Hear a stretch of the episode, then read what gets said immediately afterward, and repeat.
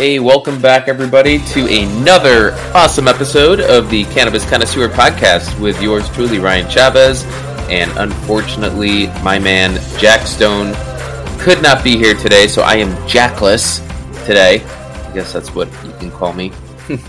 I would call myself. Um, but so I figured we, we still have some interesting stuff we can always talk about. Always with cannabis, it's always changing. So I wanted to bring a little hack to you guys today um, so I won't take up the entire uh, 30 or plus minutes sometimes that we have. It'll just be a shorter episode. But I did a, um, I've been researching and, and, you know, trying out new cannabinoids and terpenes as, as, you know, I, I typically do. And, uh, I do have a new one today that I wanted to talk about um, because I purchased it and I have tried it, and I figured you guys should know about it because you can do the same because it is federally legal based on the 2018 Farm Bill um, and that is THCH. And this is a again a, a newly discovered cannabinoid. So, um, you know, I think it's important we talk about these things because otherwise, if nobody does, then nobody's going to try them, and nobody's going to, you know, get their dip their toes into cannabis if it, ends up being something that could be beneficial for them because they don't have enough information on it, right?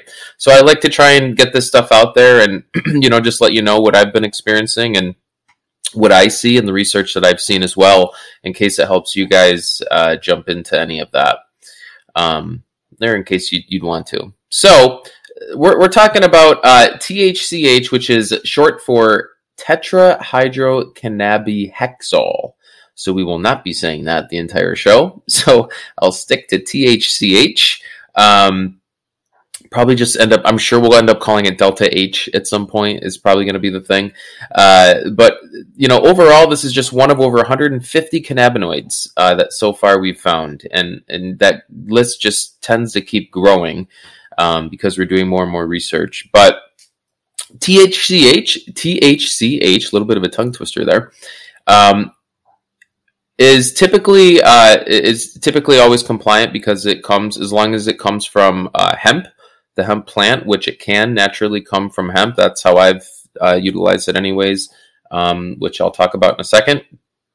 It falls under the 2018 Farm Bill compliance, uh, which allows you to have that shipped to your door. So THCH um, is something under the 2018 Farm Bill that you can utilize, and so even if your state does not have medical marijuana uh, program or if it doesn't, you know, have cannabis legalized.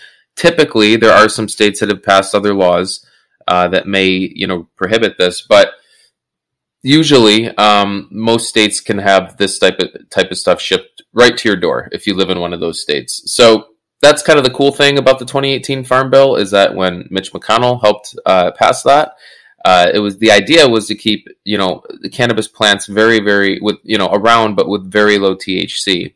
Um, however, uh, what that meant that that still meant you could take those plants and you can extract a lot from those plants. You can just take a ton of you know the, hundreds of thousands of you know cannabis plants or hemp plants that have less than delta 9 THC you can just extract a ton of delta 9 THC in very tiny quantities from those hundreds of thousands of plants, and boom, now you have enough for gummies, right? Or Any gummy that you can get at the dispensary, even, right? So it's um the 2018 Farm Bill was super impactful. That's when Delta 8 came around, and all these other cannabinoids we started experimenting because we can, right? That's something you can do from the hemp plant. You can pull out all these other cannabinoids that are natural and they interact with your cannabinoid system. THCH is one of those. So we're going to talk about that today. Uh, one reason why a lot of people may have interest in THCH is because it tends to be 10 times stronger than Delta 9, the, the quote unquote normal cannabis. That's what I find a lot of people calling it. Normal cannabis is just really Delta 9 THC is what we're used to. I guess that's the norm. Um, and I'll talk a little bit about my experience and, and what we know. Uh, maybe I'll start with what we know. Um, so what we know about well no i'll just i'll just get into i'll tell you guys what my experience. My experience with it overall i, got it from binoid. It, it's one of those places uh, binoid cbd we can put a link on there um, on the show here if we'd like as well. But um, I, I typically get a lot of alternative i guess cannabinoids from these guys because they do have equipment and they have tested and they they tend to have that type of reputation, and so I trust them. Um, and so it is uh, nothing I have a code for, um, but uh, definitely trust them, uh, and, and, I do utilize them. And, and so I purchase my THCH through them, and uh, they use hemp to extract their THCH, so it is natural. Um, I got a sativa. They allow you to get sativas or indicas. They, you know, put the different terpenes in there to direct your high, as we've talked about on the show. I got the sativa.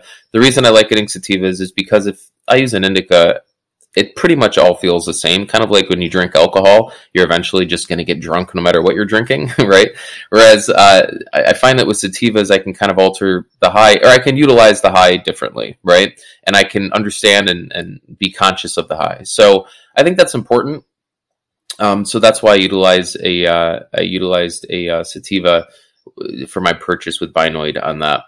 Um, and I will say, uh, when I did try it, it, you know, it got shipped right to my door, as as you know, I was mentioning here a second ago. Um, I didn't. The taste is kind of similar to me, like a lot of the the other types of non Delta 8 or Delta 9 carts. They just have a different taste to them, and, and I don't know what it is. Um, it just doesn't seem like a, a cannabis uh, like a cannabis taste, if that's even a word. But that's just kind of how I can describe it. Whatever. I still use it. It does not make you cough. Um, and I will say it holds a significant kick. It, it, it really did have a significant kick. So I, I noticed it immediately, uh, personally. Uh, you know, I, I, I could, you know, every every day your cannabinoid system is a little bit different, endocannabinoid system. But uh, just when I took it that moment, I did notice it very, very immediately, and and it did make me higher. so, uh, if that is any indication, that's pretty much you know what I could say about it. Um, it's not something I'm going to use every day because, again, I, I, I try not to utilize concentrates like that that can really jack up your your tolerance. Um, I just, you know, then you're just always looking for something more, and and you just can't be satisfied by the easy stuff. And and that to me is, you know, I want to make this as sustainable as possible. So I, I will use it probably on a weekly basis or even less, possibly just, you know, special occasions or whatever. If I just really am wanting a little bit more of a kick, that's when I'll use it. Um, but definitely, definitely helped. Uh, and, and, if you're looking to get high, it definitely does that. Um, and you can also mix and match if, if you want to do, you know, something like that as well. Um, so you know, what do we know about it? Well, the funny thing is, uh, this is the same exact cannabinoid that they found when they were researching THCP, which is also very, very strong. Um, the whole purpose of that research, which was done in 2020 by Italian scientists, was to try and figure out a little bit more about um, CBD and CB, CBDP and CBDH was really the focal point of of that research. And the reason why, well, actually mainly CBDH, and the reason why was because CBD and CBDP don't directly bind to the CB receptors in the endocannabinoid system. What they do is they trigger the uh, TRPV1 receptors. They directly bind to those, which releases at that point anandamide, which is an endocannabinoid within your system right? So that's just kind of how CBD and CBDP operate is through that indirect channel route. What they found with CBDH and why they were researching it is that it directly interacts with your CB receptors. That's different than how I just explained indirectly uh, CBDP and CBD do it. So they really wanted to understand this, and so they were doing research on it. Um, and that's how they found THCP as well. and they they uh, they noticed that um, that THCP was was very uh, strong um, definitely stronger than Delta 8, definitely stronger than Delta 10 for sure. Um, and it, uh, it hits faster, in my opinion, than THCO. I know that's been another one that's been around HHC as well. Um, I think it's stronger than HHC. Um, I do think it's as strong or stronger than Delta 9 and THCP. Uh, and the reason I say that is because when I utilize THCP and THCH so far, I do feel a hit and I also feel a little bit of a haziness, which I find when I use too much THC, that's what I get is I get too much haziness, right? Um, so I think it's very strong in that respect, uh, and it tends to hit me just as hard or harder than any of those three other cannabinoids I just mentioned that are very strong. Um, so definitely, uh, you know, everyone has different tolerances, but I would say if you're only been vaping flower, like what I do typically, and then you try something like this, you are going to feel a difference for sure. And the reason that happens is all, if we want to get into like this, the science of it for a second, and I'll stay in it for a very hot second, um, is that THCH has a six carbon side chain, and that's why it's known to be 10 times stronger than THC. And so most cannabinoids have a, a five carbon uh, side chain. And so the greater the side chain, the stronger or the more potent that cannabinoid becomes. So THC, delta 9 THC, has a five carbon side chain. THCH um, is naturally going to be more potent because it has a six uh, carbon side chain, right? Um, and that ends up being about 10 times stronger than THC. And what that means, uh, 10 times stronger, is that THCH can stick to your receptors about 10% more than delta 9 THC. And so, um, obviously, the more THC chemicals that are sticking to your receptors, the higher you're going to feel, right? So, that's why uh, THCP actually is a little bit stronger even than THCH. Um, and I did notice when I took a THCP gummy, I mean, like it wasn't that much. It was like one or two milligrams, and I felt like, and then of THCP, and then I think about 10 milligrams of CBD, and it was, I mean, it hit very, very hard. So, um, it it's because that THC is just more has more of an affinity and, and binding effect to your receptors than delta 8 or delta 9 will right? And that just tends to be the way those work. Does that mean it's better? It totally depends on you know the amount of um, relief that you're needing. Some people need that type of relief. For me, I mean, I don't want to feel woozy when I use cannabis. So I will use it. I mean, sometimes I do, you know, sometimes I have a day and I just, I want to feel woozy, right? And I just, I want to, I want the day to go away and, and I'm trying other things and there's just one thing that can do it. And that's a really tough, you know, cannabis strain, right?